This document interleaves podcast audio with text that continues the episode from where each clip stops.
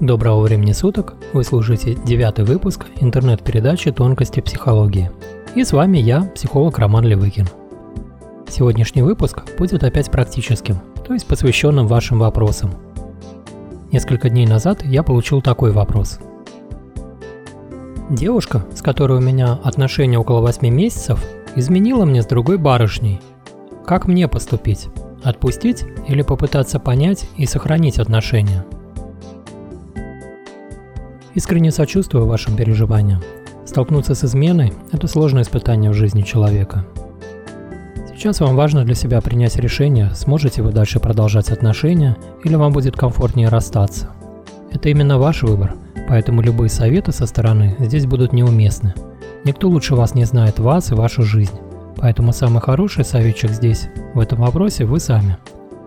Поэтому первое, что стоит сделать при трудностях выбора, это понять, что мешает сейчас принять решение самому. Попробуйте найти ответ на этот вопрос. Также для принятия решения важно понять, что в отношениях было недостаточно гармоничным.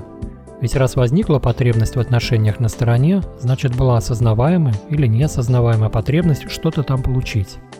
И скорее всего это что-то, чего не было или было мало в отношениях с вами. Разобраться в этой теме стоит для того, чтобы в случае, если вы решите продолжить отношения, вы знали, что стоит изменить в отношениях. Это одна из позитивных сторон измены, если она происходит. Если после измены партнеры решают продолжить отношения, то отталкиваясь от этих событий, можно понять, что стоит изменить в отношениях для того, чтобы они стали глубже и крепче. Факт измены говорит о том, что в отношениях нет или недостаточно лояльности, то есть верности.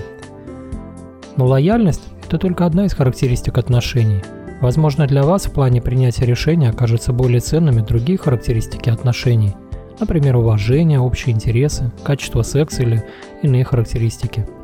Но если самой важной характеристикой в отношениях для вас является лояльность, то измену стоит учесть в своем выборе.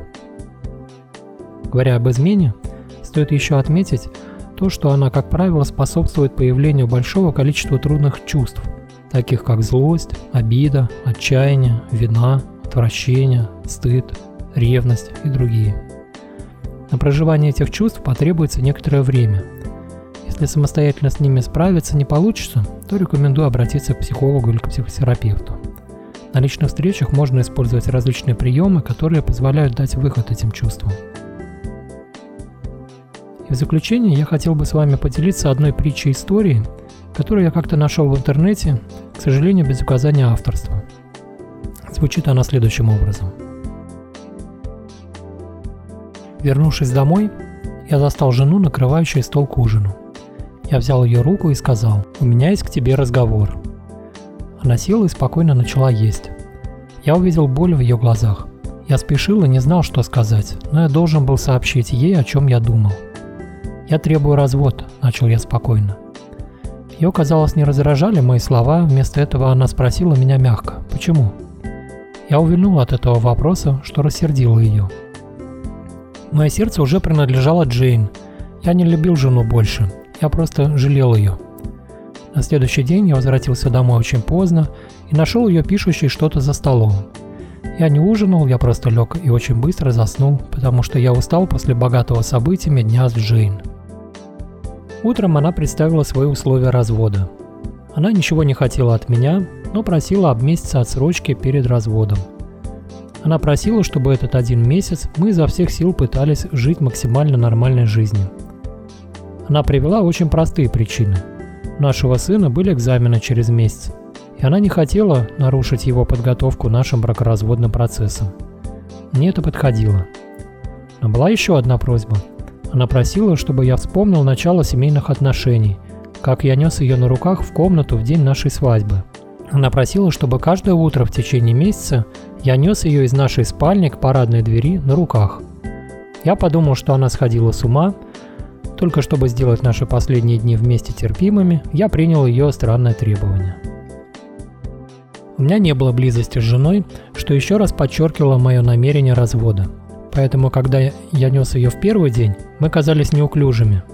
Наш сын со смехом хлопал. «Папа держит маму на руках!» Его слова укололи меня. От спальни до гостиной, затем к двери, Я шел более чем 10 метров, держа жену на руках. Она закрыла глаза и сказала мягко, «Не говори нашему сыну о разводе». Я кивал, чувствуя себя несколько расстроенным. Я пустил ее возле двери, и она пошла на автобусную остановку, чтобы ехать на работу. Я поехал один в офис. Вошел наш сын и сказал, что пора выносить маму. Для него момент, когда папа сносит на руках его мать, стал основной частью жизни. Моя жена махнула сыну, чтобы тот подошел ближе и крепко обняла его. Я отвернулся, потому что боялся, что мог передумать в эту последнюю минуту. Затем я взял ее на руки, когда шел из спальни через гостиную в прихожую. Ее рука окружила мою шею, мягко и естественно. Я держал ее тело плотно.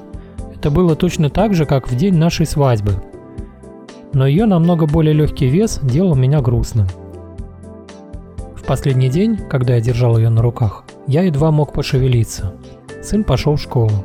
А я все еще крепко держал ее и сказал, что я не замечал, что в наших семейных отношениях просто не хватало близости. Я поехал в офис и, выпрыгнув из автомобиля, даже не закрыл дверь. Я боялся, что любая задержка заставит меня передумать.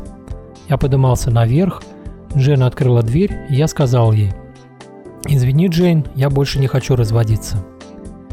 Джейн, казалось, внезапно проснулась, она дала мне пощечину и затем захлопнула дверь и разрыдалась. Я спустился вниз и уехал. В цветочном магазине по пути домой я заказал букет цветов для моей жены. Продавщица спросила меня, что написать на карте. Я улыбнулся и сказал, «Я буду выносить тебя на руках каждое утро, пока смерть не разлучит нас».